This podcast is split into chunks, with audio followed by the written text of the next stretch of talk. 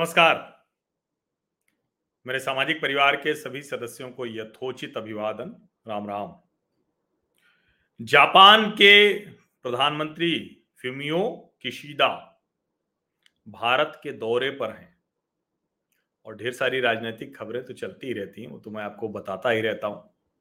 और बहुत कुछ हलचल हो रही है, चूँकि पाँचों राज्यों के मुख्यमंत्री बनने हैं।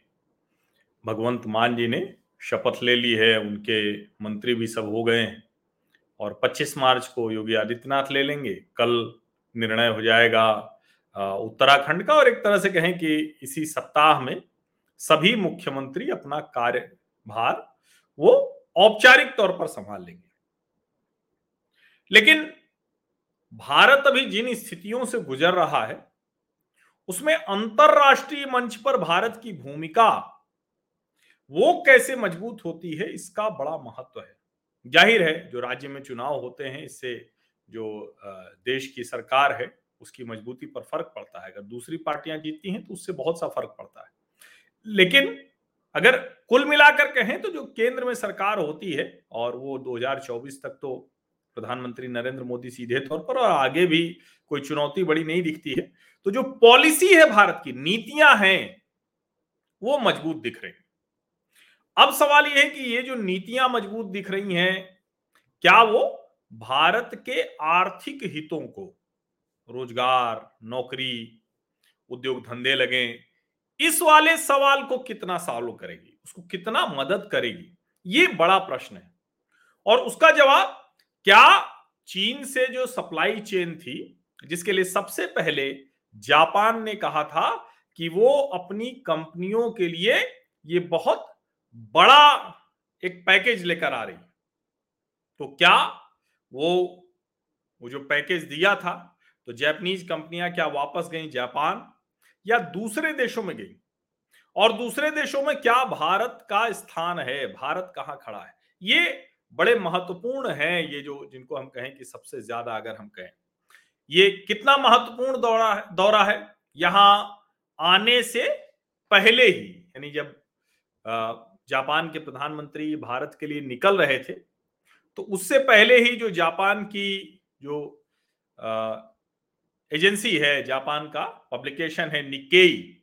तो निकेई एशिया ने रिपोर्ट किया कि Kishida is set to announce a plan to invest five trillion yen 42 billion dollar in India over the next five years.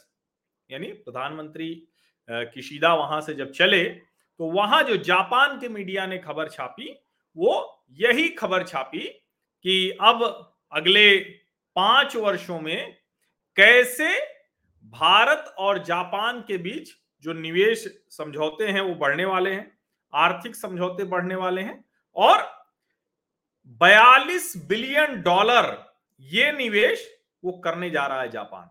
तो ये वहाँ पहले ही छपा वहाँ के मीडिया में और अब ज़ाहिर है कि अब उसको आगे बढ़ाएँगे जो जापानी प्रधानमंत्री हैं। एक और जो कहा जाता है कि दोनों देशों के बीच में जो एनर्जी कोऑपरेशन डॉक्यूमेंट है, जिसमें ज़ाहिर है कि जो कार्बन रिडक्शन है, उसको लेकर चर्चा हो रही है, उसको लेकर बातचीत हो रही है और भारत ने इसमें सबसे बेहतर तरीके से काम किया है। भारत ने जिस तरह से काम किया है उसमें लगता है कि जो दुनिया के दूसरे देश हैं, वो कहते रह जाएँगे और भारत अपना लक्ष्य प्राप्त कर लेगा। भारत ने समय से पहले अपना लक्ष्य, जो कार्बन एमिशन का है, वो प्राप्त किया है। यानी दुनिया के जो महत्वपूर्ण पैमाने हैं, उस पर भी भारत की स्थिति बहुत अच्छी है। ज़ाहिर है, भारत और जापान के पुराने रिश्ते हैं, सत्तर वर्ष हो गए। इंडिया जापान रिलेशनशिप को। तो ऐसे में उस अवसर पर दोनों देश चाहते हैं कि संबंध और महत्वपूर्ण हो। उसके पीछे वजह भी है, जो अंतरराष्ट्रीय स्थितियाँ बदली हैं। भारत भी जिस तरह से अपनी भूमिका को नए सिरे से परिभाषित करने की कोशिश कर रहा है, इन सब वजहों से भी जापान चाहता है कि भारत के साथ जो रिश्ते हैं, जो पहले से भी बहुत शानदार हैं, वो और ज़्यादा बेहतर हों और हम उनको होते हुए देखेंगे, लेकिन भारत जापान का ये रिश्ता कितना महत्वपूर्ण है, इसको आप इससे भी समझिए कि दरअसल जो जापानी कंपनियाँ हैं, वो अभी भारत में कितनी है? करीब करीब डेढ़ हज़ार, करीब डेढ़ हज़ार जापानी कंपनियाँ हैं और देश के अलग अलग हिस्सों में जापान ने जापान इंडस्ट्रियल टाउनशिप बना रखी है। उसमें निमराना आप राजस्थान जाएँगे तो निमराना ये जो इधर से गुरुग्राम से निकलते हैं ना तो जयपुर जाते हैं तो आपको दिखेगा। और आंध्र प्रदेश में ऐसी तो ज़्यादातर कंपनियाँ वही हैं। Japan fifth largest source of FDI है यानी जो बाहर से निवेश आता है उस लिहाज से।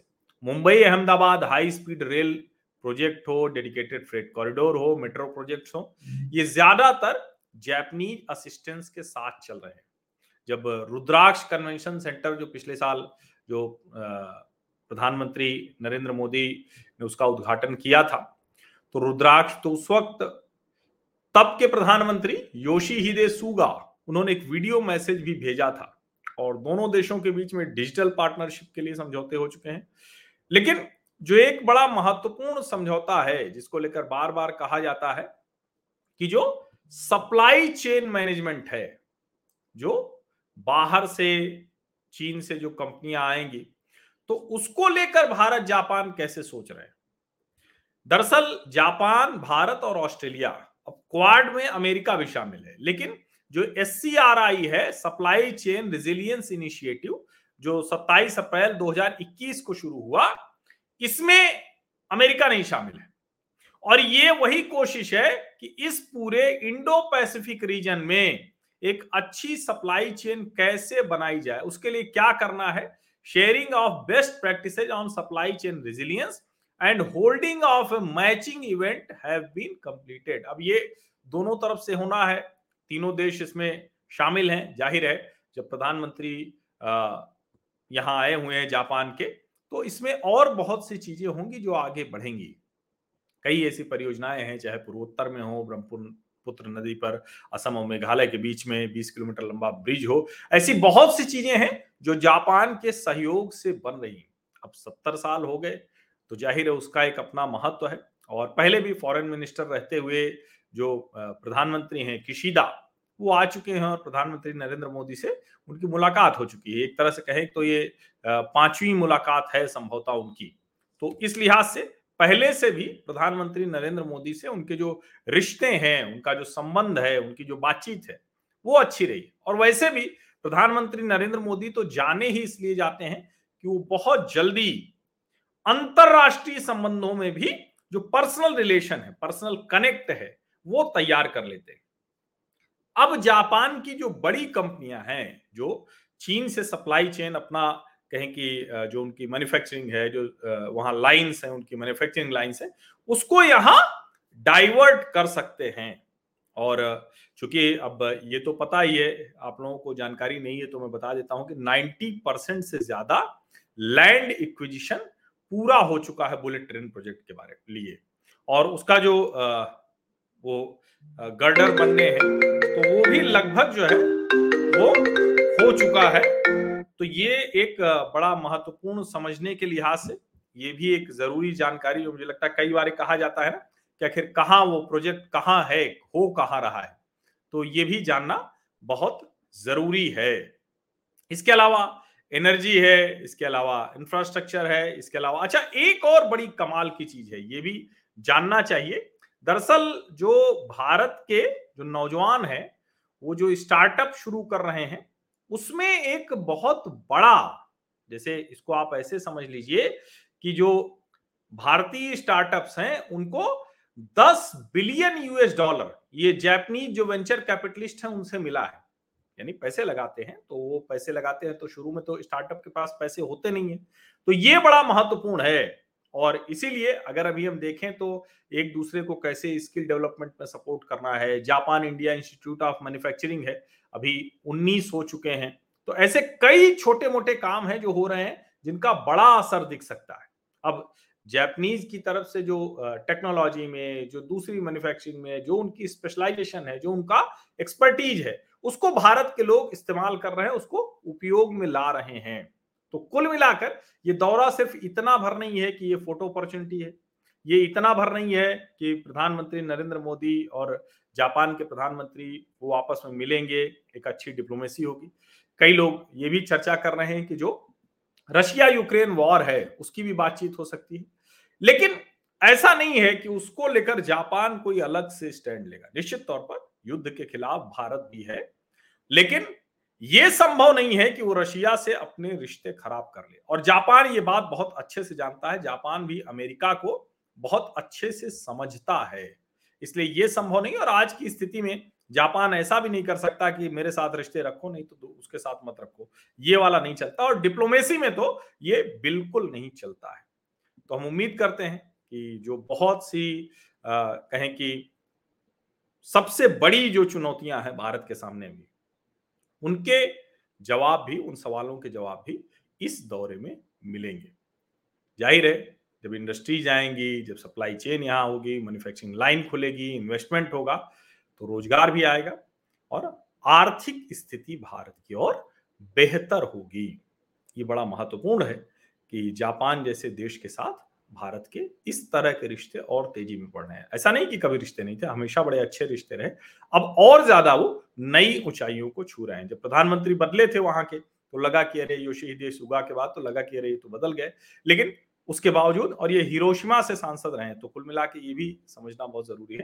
तो उनको पता है कि एक डेमोक्रेटिक कंट्री और मज़बूत लोकतांत्रिक देश का कितना महत्व है, जो इंटरनेशनल फोरम्स हैं, जो अंतर्राष्ट्रीय राजनय है, उसमें।